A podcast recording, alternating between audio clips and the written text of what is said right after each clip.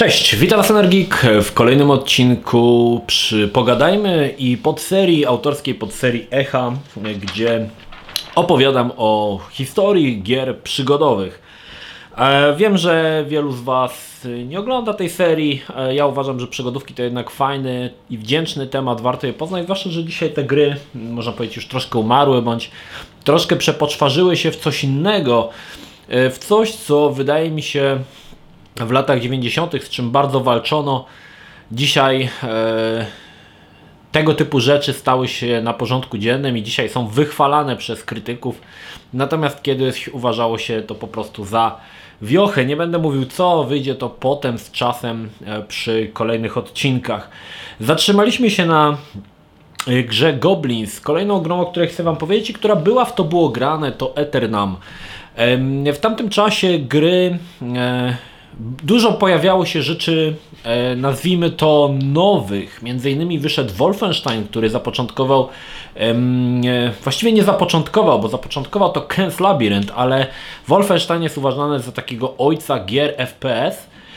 E, I Eternam był pewną grą, która, e, grą przygodową, która miała, chciała korzystać też z tych dobrodziejstw gier FPS, czyli połączyć to wszystko razem. Po części to się udało. Eternam to taki, taka troszkę hybryda e, gry przygodowej, gry FPS e, z fantastycznymi wstawkami, cutscenkami czy postaciami, które przywołują chociażby dzieła Dona Bluffa, czyli Dragon Slayer i Space Ace. Eternam był grą, e, jak powiedziałem, przygodową, taką typową przygodową, gdzie chodziliśmy, zbieraliśmy przedmioty, używaliśmy przedmiotów, przedmiotów natomiast pomiędzy lokacjami poruszaliśmy się w trybie FPS, e, FPP i tam dodano też możliwość strzelania z laserów do różnych potworów. Było to troszkę sztuką dla sztuki, bo nie wprowadzało to gameplayowo zupełnie nic. Od można było sobie po prostu przejść z jednego miejsca w drugie w grafice takiej trójwymiarowo, trójwymiarowej, wektorowej. Natomiast nie miało to żadnego przełożenia na mechanikę gry. Było to po prostu bajerem, który często, trzeba powiedzieć, uprzykrzał życie akurat weteranami niż bardziej niż, niż pomagał. Natomiast warto wspomnieć, że mm, zaczęto dostrzegać potencjał w grach ym, FPP, czyli FPS. E, I starano się go wykorzystać. I Eternam wykorzystywał ponow- podobnie jak Wolfenstein całkowicie trójwymiarowe, właściwie to nie.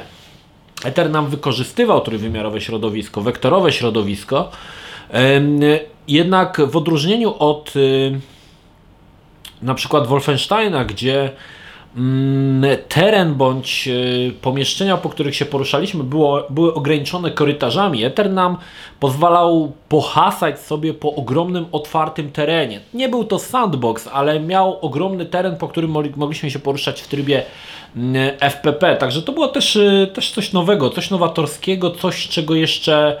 em, Znaczy, wcześniej już się takie rzeczy w sobie może pojawiały, ale tutaj e, z tym płynnym obrotem w stylu Wolfensteina w grach przygodowych pojawiło się to pierwszy raz. Co ciekawe, później e, inna gra będzie korzystała też e, z trybu FPP i będzie to Undera Killing Moon, trzecia część przygód Texa Murphy'ego, ale do tego sobie oczywiście dojdziemy. Także Eternam e, starał się łączyć pewne techniki, e, które pojawiały się w grach. Dodatkowo, tak jak powiedziałem, e, autorzy e, postanowili wpleść w grę animacje, jak i e, zbliżenia postaci podczas rozmów, które przywo- przywoływały na myśl właśnie e, gry Dragon Slayer i Space Ace, czyli taki bardzo komiksowy sznyt. E, Ponieważ gra była na dyskietkach e, tych animacji, te postacie też nie były za bardzo animowane, aczkolwiek widać było, że w pewnych e, momentach postacie nawet się czasami delikatnie animowały, animowały. widać było, że jest potencjał w tym i tutaj przeszkodą do osiągnięcia e, czegoś e, więcej niż to, co było pokazane, lepszej, lepszej jakości, lepszej jakości animacji, była oczywiście e, pojemność nośników, ponieważ Eternam e, wyszedł chyba w 91 albo w- albo w 92 roku, w 92, no i to była nadal wersja dyskietkowa, jeszcze rok dzielił od powstania pierwszych CD-ROMów i oczywiście nośników płyt CD, gdzie można było pomieścić kilkaset razy więcej. Ale do tego sobie oczywiście dojdziemy. Kolejną grą było Lure of the Temptress. e, stworzone przez Revolution Software i tutaj była kolejna nowatorska rzecz na e, gry przygodowe. E, gra nie była może niczym jakimś odkrywczym, była to gra, która działa się w świecie fantazy, nie wcielaliśmy się w jakiegoś tam hipka. Już teraz nie pamiętam od dokładnie fabuły, mm, natomiast y, fabuła nie była istotna, znaczy była istotna oczywiście, ale nie chodzi mi tutaj w tej serii o fabułę, tylko o mechaniki, które się pojawiały. I Lord of the Temptress prowadził coś, co się nazywało Virtual Theater, wirtualny teatr. E, z grubsza w większości gier przygodowych, y, Sierra, LucasArts, jakiekolwiek, mieliśmy coś takiego, że w grach tych nie występował upływ czasu. Oznacza to, że jeżeli mieliśmy porozmawiać mm, z jakąś postacią, to ta postać stała w tym miejscu przez cały czas, nie ruszała się, stała, była wryta, mogłeś grać godzinami e, i tak ta postać się nie ruszała z tego miejsca, była cały czas, cały czas w jednym miejscu. I Loro de Temptres, Temptres y, starał się walczyć z tym e, poprzez właśnie ten wirtualny teatr. I tak na przykład, y, jeżeli chcieliśmy pogadać z Kowalem, w zależności od y, czasu, w którym e, próbowaliśmy Kowala złapać, był on w różnych miejscach. Na początku pracował w kuźni, potem szedł do mm, e, karczmy, a potem chyba szedł spać, o ile dobrze pamiętam. Te ścieżki każdej postaci nie były długie, tam te trzy, e, trzy takie mm, e, stacje.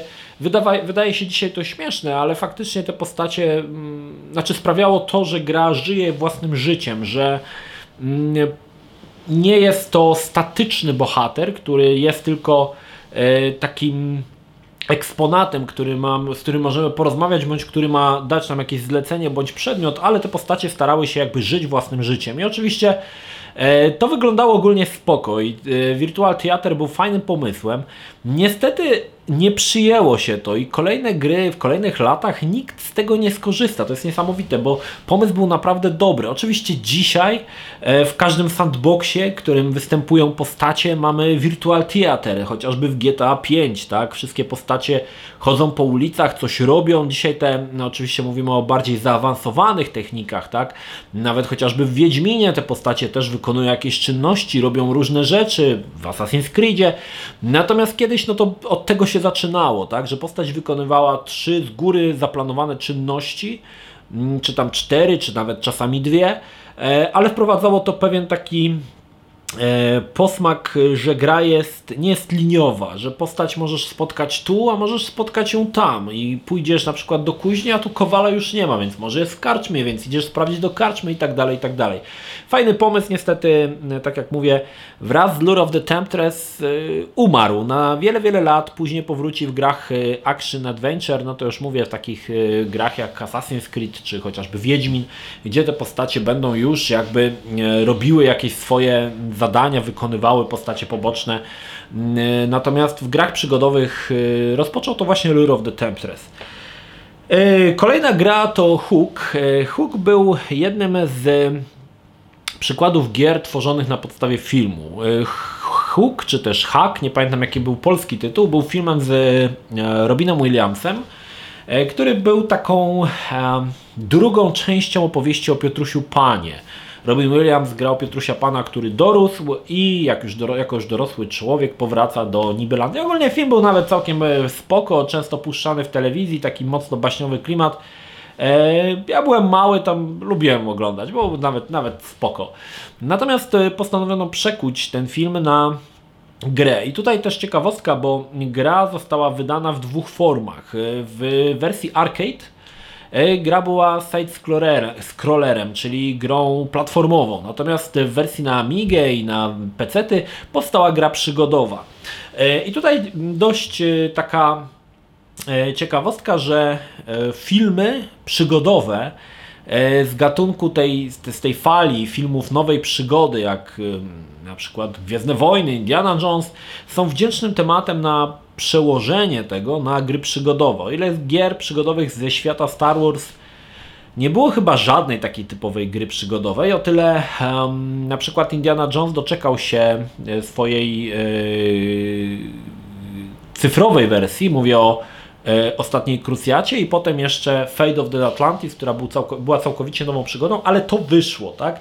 I Hook był takim właśnie przykładem przeniesienia tej fabuły filmu właśnie w formę e, gry wideo i to też, też się udało. Natomiast ciekawostką jest to, że w Hooku zastosowano, tutaj możecie się śmiać, ale e, tak zwany facial expressions, czyli emocje. E, rozmawiając postacie ze sobą, mieliśmy w rogu takie dwie gęby e, bohaterów i w zależności od podjętych e, kwestii dialogowych zmieniała się ich, e, zmieniały się ich emocje na twarzy, czy raz byli źli, raz byli smutni i tak dalej. Oczywiście było to bardzo proste i to, to nie jest jakiś mega zaawansowany system, ale pokazywał, że dialogi, które przez które ciężko było pokazać emocje. Przypominam, że jeszcze dialogi wtedy nie były czytane, były tylko był suchy tekst, więc trzeba było sobie w pewien sposób wymyśleć, jak postać się czuje, jak się zachowuje.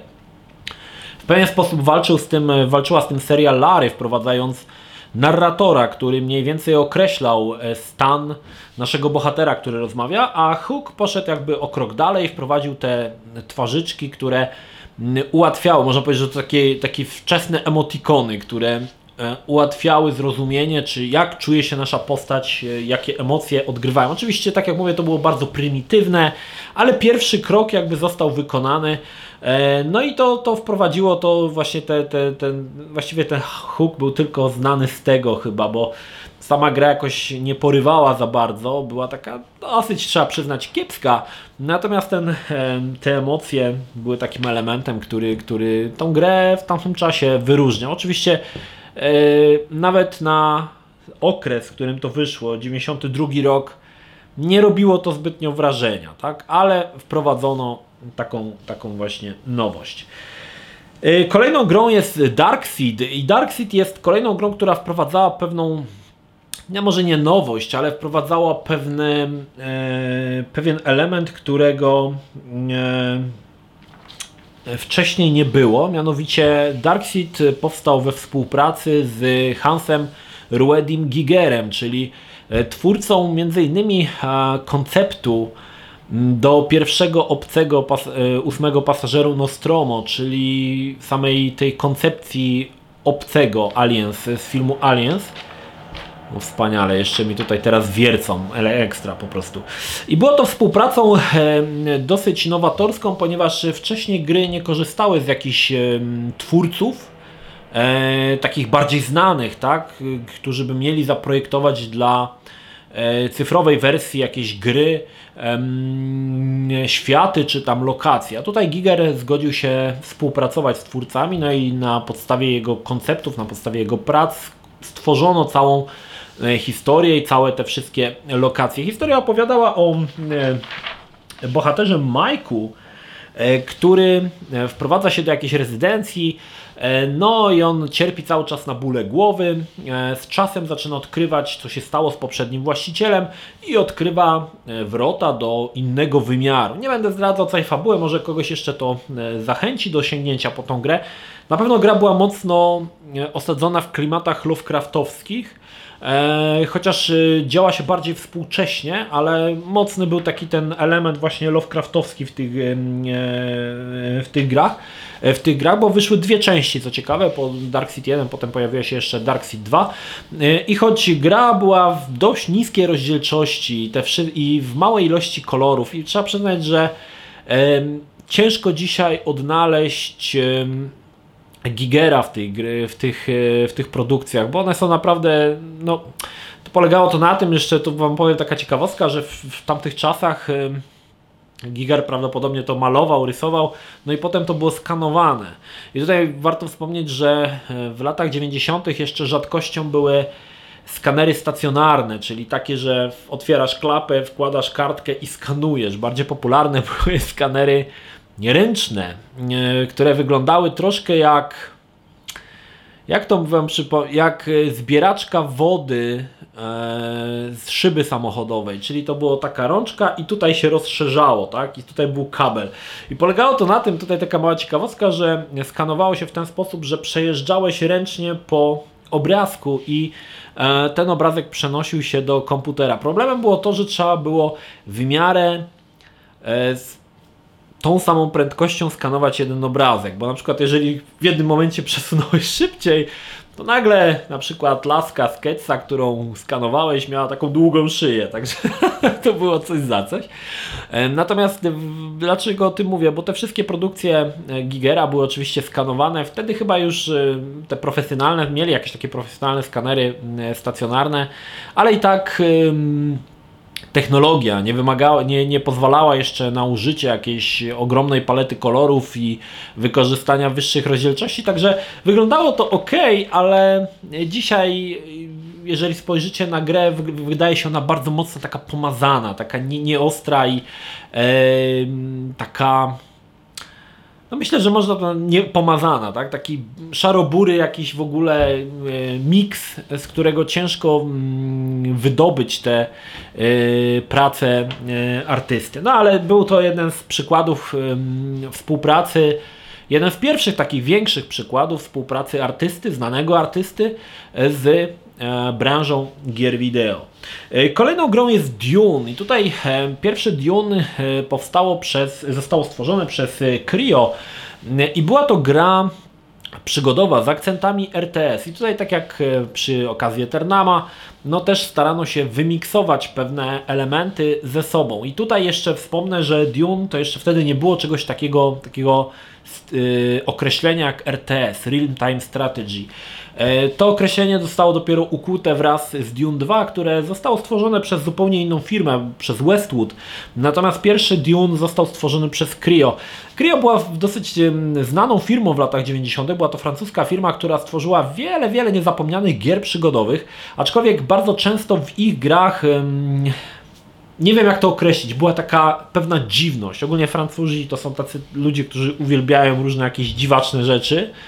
E, I to w grach też się e, e, przejawiało. Przytoczę chociażby fantastyczną grę, na przykład Dreams to Reality, która była strasznie dziwnym tytułem, takim ezoterycznym, jakimś takim onirycznym, gdzie, gdzie jakieś takie fantasmagoryczne elementy się przejawiały. A takich gier Cryo wydało dosyć dużo, między innymi jeszcze chociażby Commander Blood, Commander Blood, który w ogóle w zasadzie grałeś tak what the fuck.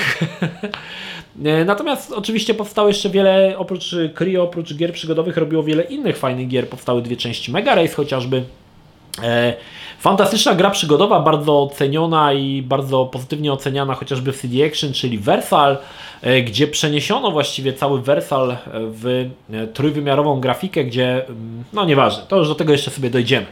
Wracając do Dune. Dune starało się iść tropami książki Franka Herberta, czyli pierwszej części Dune, natomiast wykorzystywało już elementy, które zaproponował David Lynch w swojej wersji filmowej Dune. E, I tak na przykład ja nie pamiętam jak on się nazywa.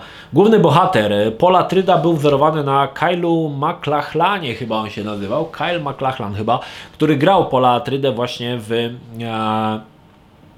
filmowej wersji lynchowskiej e, Dune. Natomiast gra, e, tak jak mówię, była podzielona na dwa elementy. Na dwa takie, powiedzmy, gry. W pierwszej poruszaliśmy się po e, różnych lokacjach, rozmawialiśmy z ludźmi. nie pamiętam, czy tam było jakieś używanie przedmiotów, bardziej chyba to wszystko polegało na dialogach. Większość tych postaci też była wzorowana na tych na lynchowskich wizjach. Natomiast druga część to była taka troszkę strategia, gdzie lataliśmy takim helikopterem, E, otwieraliśmy nowe te mm, chyba nie czytałem Dune, także tutaj mogę troszkę palnąć głupstwo, ale te takie fabryki, czy też przetwórnie tej przyprawy. E, każdy każda część gry miała jakby swoje odrębne cele, aczkolwiek one się jakby zazębiały ze sobą i grę, grę można było skończyć dopiero kiedy mm, wykonaliśmy zadania i fabularne w części przygodowej i te ze strategii, tak? Natomiast y, Grało się w to całkiem nieźle i muszę przyznać, że e, była to całkiem niezła gra. Ja ogólnie nie czytałem Franka Her tej Duny Franka Herberta, ale oglądałem film i odnajdywałem tam mnóstwo elementów, które pojawiały się w filmie. Natomiast e, faktem jest to, że E, gra była właściwie niegrywalna dla osób, które nie znały książki ani filmu, bo szły tam dosyć dziwne, dziwne rozwiązania, na przykład y, poprzez y, wystawienie na ten melanż, na tą przyprawę.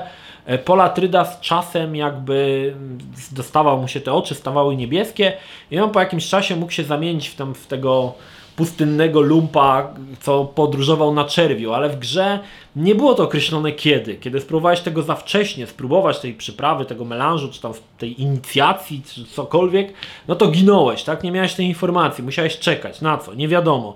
Mm, prawdopodobnie tutaj było to bardziej powiązane z książką. Z książ czytając książkę mogłeś dowiedzieć się, kiedy ten moment następował i również w filmie. Natomiast bez tego mm, trochę było to takie błądzenie na ślepo. Natomiast ja byłem trochę świeżo po obejrzeniu filmu, który e, w 92 roku muszę przyznać, że zupełnie nie rozumiałem o co w nim chodzi, bo byłem jeszcze za mały. Natomiast kojarzyłem takie jakby przebłyski pewnych mm, e, pewnych wydarzeń, które były w filmie. Już nie wspomnę o tym, że gra była całkowicie po angielsku, więc dialogi to po prostu przeklikiwałem tak, nie rozumiejąc zupełnie o co chodzi. Oczywiście grałem wtedy z opisem. Natomiast e, fajnie mi się w to grało. Fajnie mi się to grało, bo był to taki nawiązanie do tego filmu, e, który w sumie nawet mi się podobał, chociaż był przegadany z tego co pamiętam i z tamtych czasów oczywiście, ale ogólnie było, było całkiem spoko. Kolejna gra to Rex Nebular and the Cosmic Gender Bender i tutaj ciekawostka, jest to pierwsza gra oryginalna, jaką miałem w Big Boxie. W, pamiętam to był moment, kiedy 92 e, rok, kiedy weszło prawo autorskie, pojawiło się widmo zamknięcia mm, giełd komputerowych. Ja powiedziałem rodzicom, że już nie będzie gier, nie będę miał skąd gier brać po 5 zł za dyskietkę i rodzice wspaniałomyślnie powiedzieli, no to dobra, to raz tam na dwa miesiące, na trzy miesiące możemy kupić jedną grę oryginalną w Big Boxie.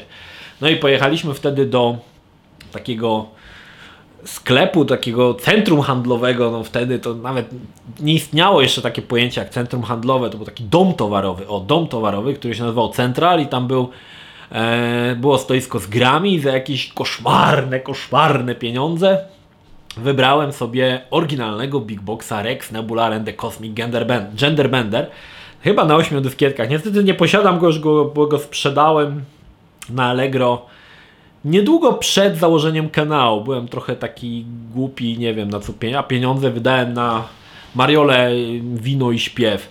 E, w każdym razie to była pierwsza gra, którą kupiłem. Nie mogę powiedzieć, że mam z nią jakiś straszny sentyment. E, była to typowa gra przygodowa, aczkolwiek wprowadzała parę, ponownie parę nowości.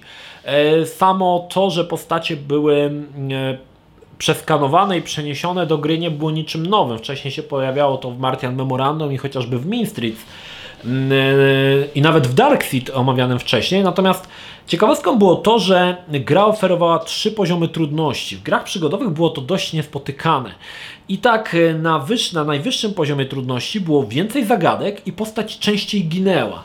Yy, to nie było też niczym nowym, że postać ginęła, a ginęła ona często w taki dość epicki sposób, albo jakaś taka wielka baba na przykład na nim siadała i go miażdżyła.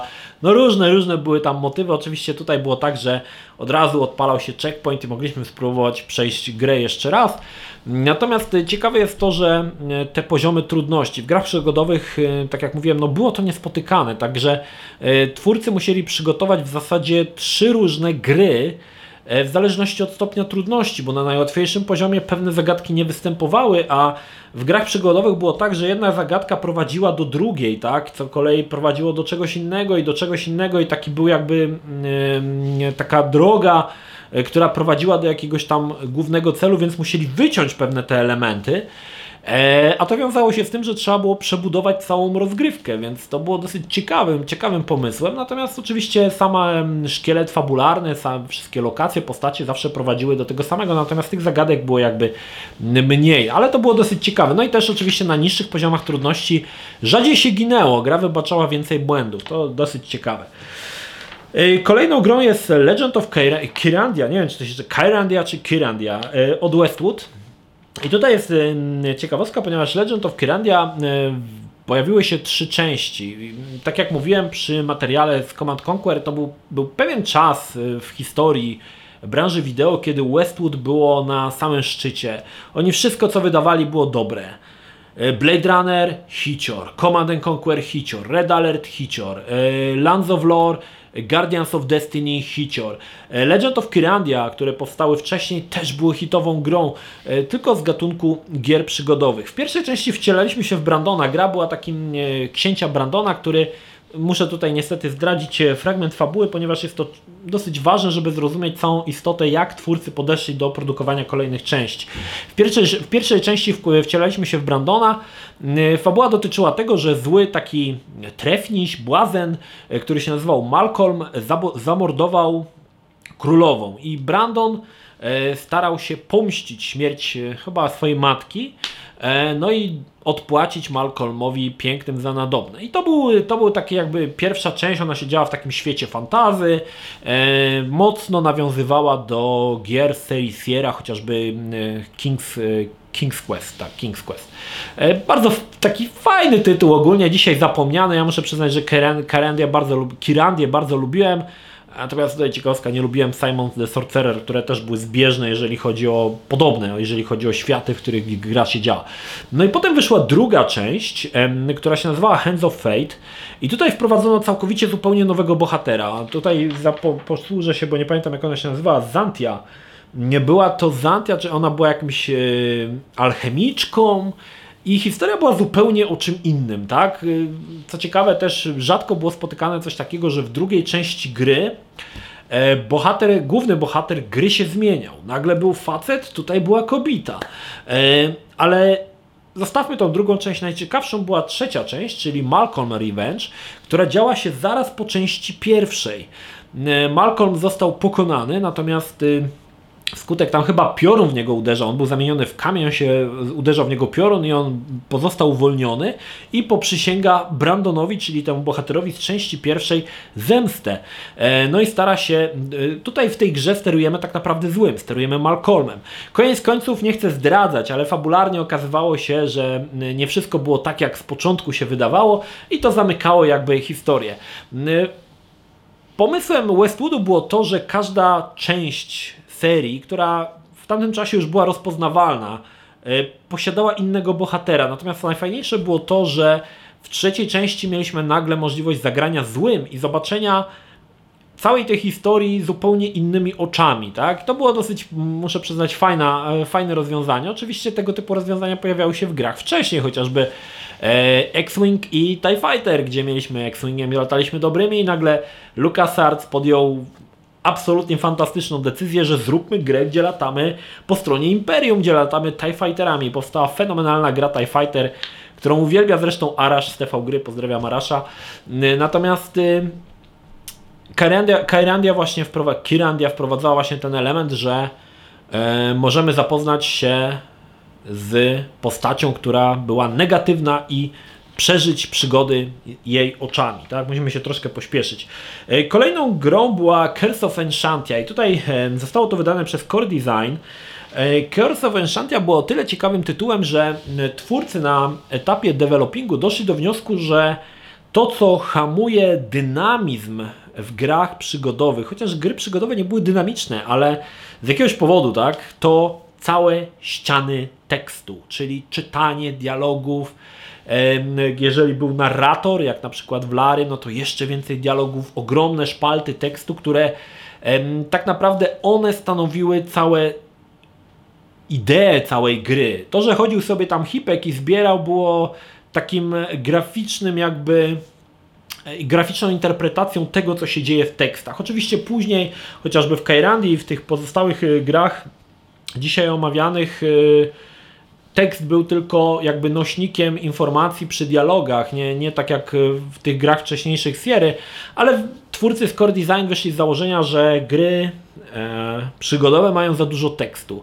I Curse of Enchantia miała ideę, znaczy ideą było to, żeby zminimalizować ilość tekstu na rzecz oczywiście chodzenia, zbierania przedmiotów i tych elementów typowo przygodowych. Tak też zrobili. Curse of Enchantia była grą, która w zasadzie nawet nie wiem, czy ona w ogóle posiadała tekst, czy nie było tak, że te wszystkie lakoniczne, mm, wypowiadane kwestie e, były nagrane w audio, bo tak mi się coś kojarzy. Natomiast e, faktycznie tam dialogów nie było prawie w ogóle. E, oczywiście sprawiało to do tego, że to był troszkę taki niemy film, że gra stara nam się, stara nam się opowiedzieć historię poprzez ruchome obrazki, e, co często prowadziło do tego, że musieliśmy pewne elementy sami interpretować.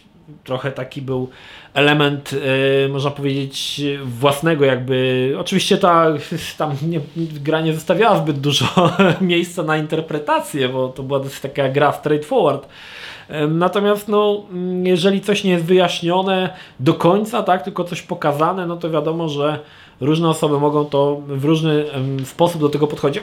Curse of Enchantia była taką grą, która e, poza tym, że miała mało dialogów, niczym się nie wyróżniała. Ja pamiętam, że ją kończyłem i grałem się w to ogólnie spoko, ale to był klon, można powiedzieć, Grandy.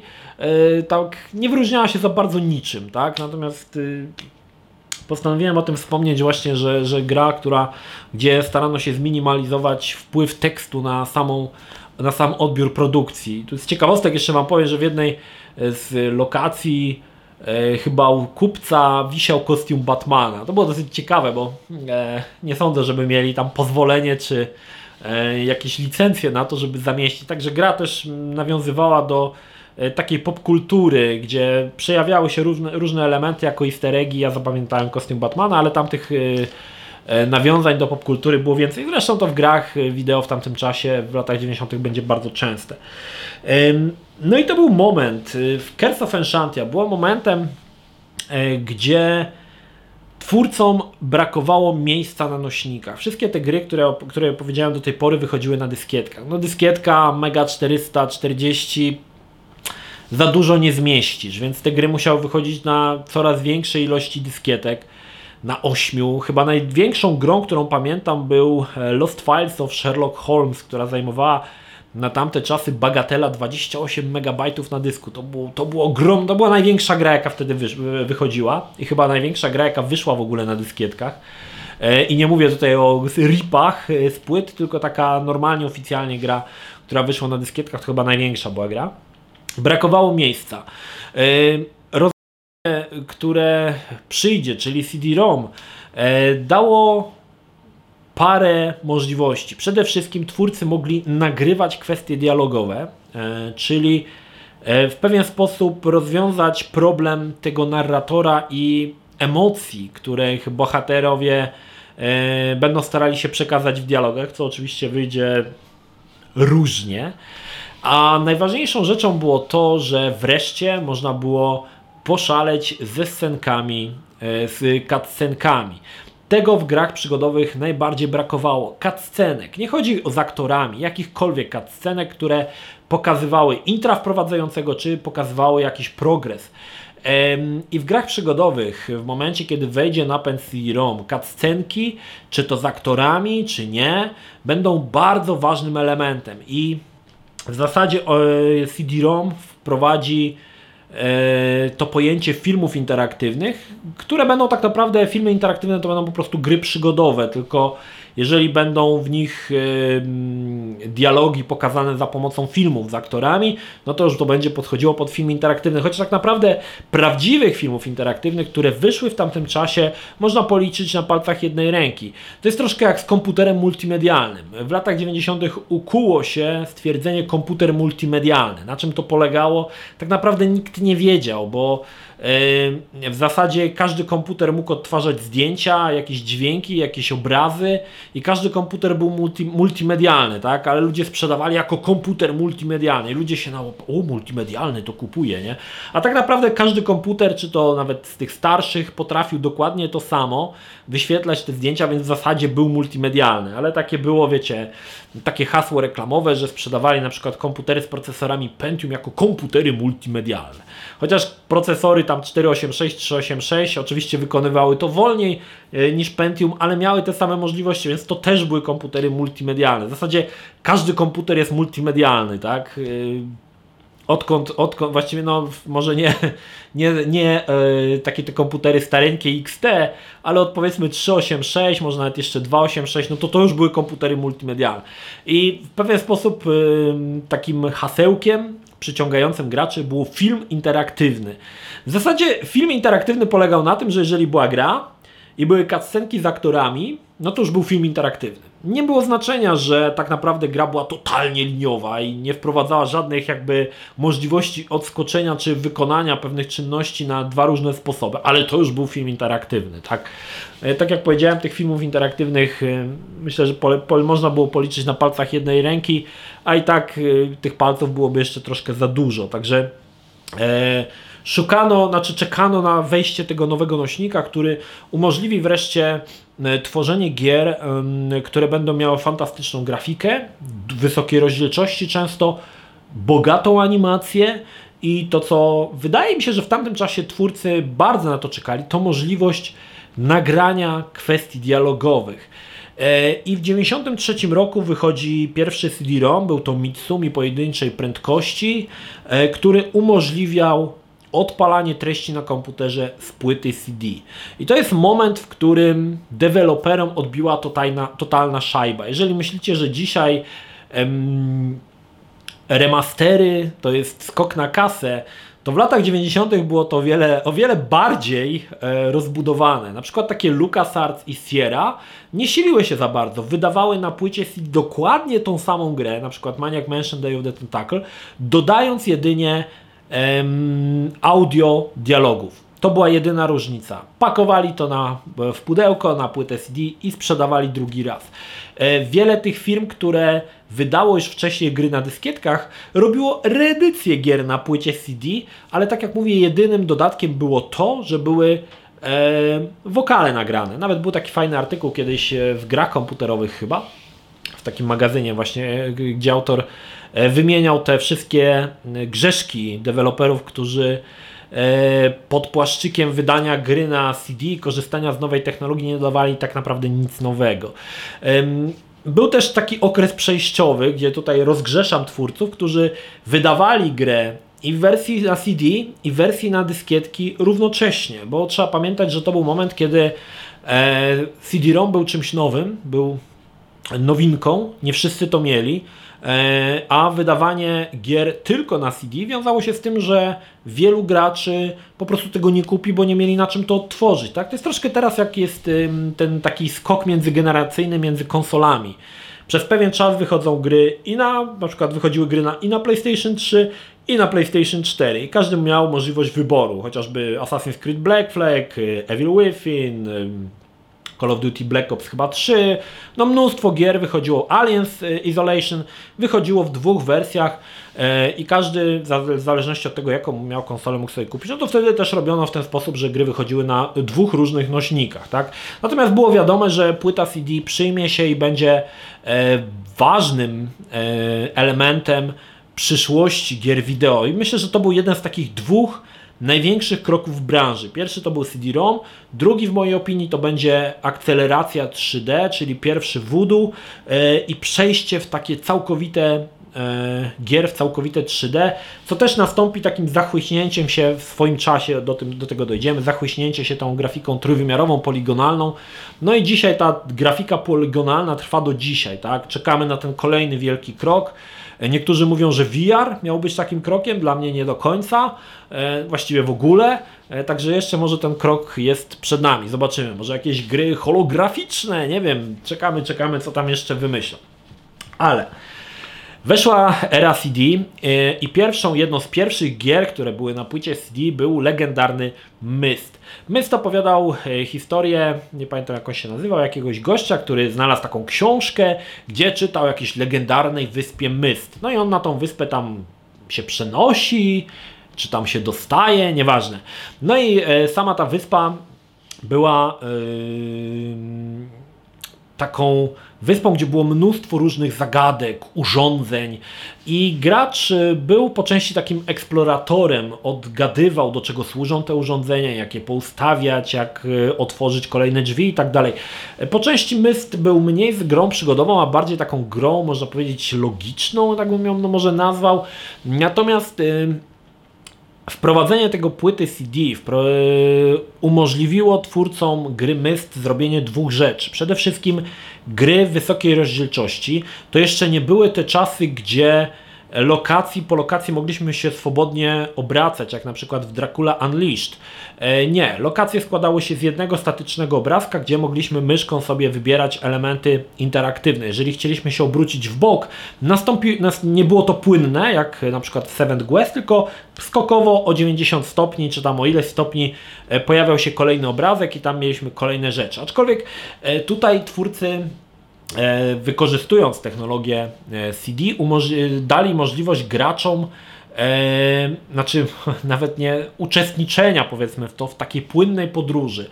Z Mysta kojarzę na przykład fantastyczną podróż przez las na takich bagnach, gdzie odpalała się po prostu animacja, to chyba były te animacje w quick time, no i postać jakby poruszała się, oczywiście to był płynny ruch, płynny, wtedy chyba w 15 klatkach, poruszała się pomiędzy drzewami i dochodziła do jakiejś tej lokacji. To były te cutscenki, których e, tak brakowało e, w grach e, wideo e, w grach, w grach przygodowych, czyli e, nie zastosowanie skrótu myślowego, że klikasz ikonkę i nagle jesteś już za lasem i jest jakaś nowa lokacja i co tam się zdarzyło między, to już musiałeś sobie wyobrazić, ale pozostawiała ten element, że widziałeś, tak ta postać przez ten las tam się porusza i tam do, do, do tej innej lokacji dochodzi. I Myth był jedną z tych, jedną z dwóch gier, które mocno yy, zwiększyły sprzedaż napędów CD-ROM. Drugą grą był Seventh Quest, która Seventh Guest, yy, Seventh Quest. Przyzwyczaiłem się do tej nomenklatury i wypowiedzi z lat 90., dlatego często mówię Tomb Raider, Seventh Quest yy, i tak dalej. Seventh Guest oczywiście. Natomiast Seventh Guest wykorzystywał troszkę inną technologię i bardziej zaawansowaną w mojej opinii niż Myst, ale do tego sobie jeszcze dojdziemy, jeszcze do Seventh Guesta przyjdzie czas. Natomiast Myst był takim rozpoczynał tą erę tych gier przygodowych na płytach CD i pokazywał jak w przyszłości będą wyglądać gry i czego możemy oczekiwać e, od e, gier przygodowych. E, Myst był, jest tytułem ponadczasowym, absolutnie kultowym. Pojawiło się chyba 4 albo 5 części. Ja grałem tylko w jedynkę i w latach 90. była to gra dla mnie osobiście była to gra niesamowicie trudna przez to, że wymagało nas sporo jakiegoś takiego kombinowania, jakiejś takiej e, myślenia w sposób, jak to mówiło kiedyś e, Apple, outside the box, outside of the box. E, skończyłem ją, ale muszę przyznać, że nie mam jakichś takich e, pozytywnych wspomnień z tą grą. Poza tym, że faktycznie wyglądały lokacje, świetna muzyka i te animacje, e, przechodzenia płynne, które od czasu do czasu się pojawiały, to robiło na mnie wrażenie, e, ale sama gra jakoś nie zapadła mi specjalnie w pamięć i, i nie mam jakoś z nią jakichś super ekstra pozytywnych wspomnień, jak z wieloma tytułami tutaj wymienianymi. No dobrze.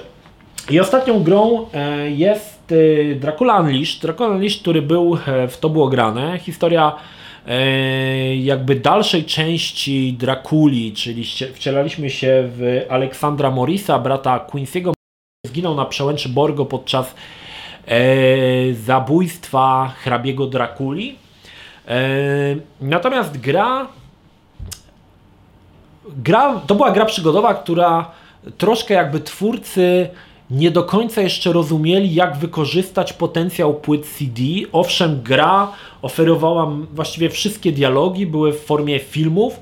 To jeszcze były czasy, kiedy e, filmy nie były nagrywane na green screenie, czy też wtedy na blue screenie, tylko były normalnie lokacje, charakteryzacje, e, te no, kostiumy, wszystko jak w teatrze czy jak w telewizji i one były nagrywane i były wyświetlane w takich niewielkich filmach. Natomiast gra była na tyle jakaś taka e, może nie prosta, ale prymitywna, że mm, oferowała dosyć dziwne rozwiązania. Na przykład to, że jeżeli chciałeś użyć przedmiotu w którymś pomieszczeniu, to musiałeś ten przedmiot wziąć do ręki przed wejściem do pomieszczenia. Dopiero wtedy odpalała się prawidłowa animacja.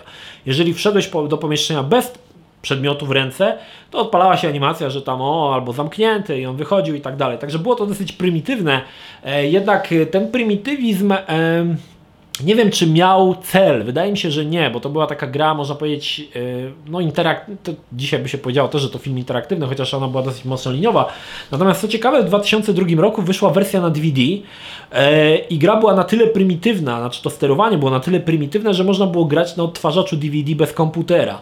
E, to jest dosyć ciekawe, bo pojawiały się od czasu do czasu gry, które grało się po prostu pilotem od DVD i Dracula Unleashed właśnie jest przykładem takiej gry. Natomiast w jaką chyba wydał tą, tego Drakulę. E, Natomiast był to przykład gry, gdzie to zachłyśnięcie się technologią CD niekoniecznie prowadziło do czegoś dobrego, że ludzie tam eksperymentowali, że nagle mamy wiele miejsca na płycie, 680 mega, czy tam 650 na początku, co tu z tym miejscem zrobić? Zróbmy filmy, e, natomiast było to, wiecie, był ten taki impact tego, że nagle masz filmy z aktorami w ogóle, tutaj po, po, po, pojawiają się prawdziwi, prawdziwi aktorzy, Natomiast całe spłycenie tej warstwy gier przygodowych, czyli zbierania przedmiotów, używania przedmiotów, wszystko jakby zeszło na bok na rzecz wizualiów. I niestety e, w większości filmów interaktywnych będziemy mieli tutaj teraz ten element, że dużo cutscenek, mało tego mięsa, tych gier przygodowych. To będzie troszkę tak, będzie to niestety widać, aczkolwiek tutaj jest ten moment, kiedy było to zachłyśnięcie się tymi, e, tym nośnikiem, tymi grami przygodowymi, tym wszystkim, znaczy tymi kascenkami, możliwością zamieszczenia mnóstwo,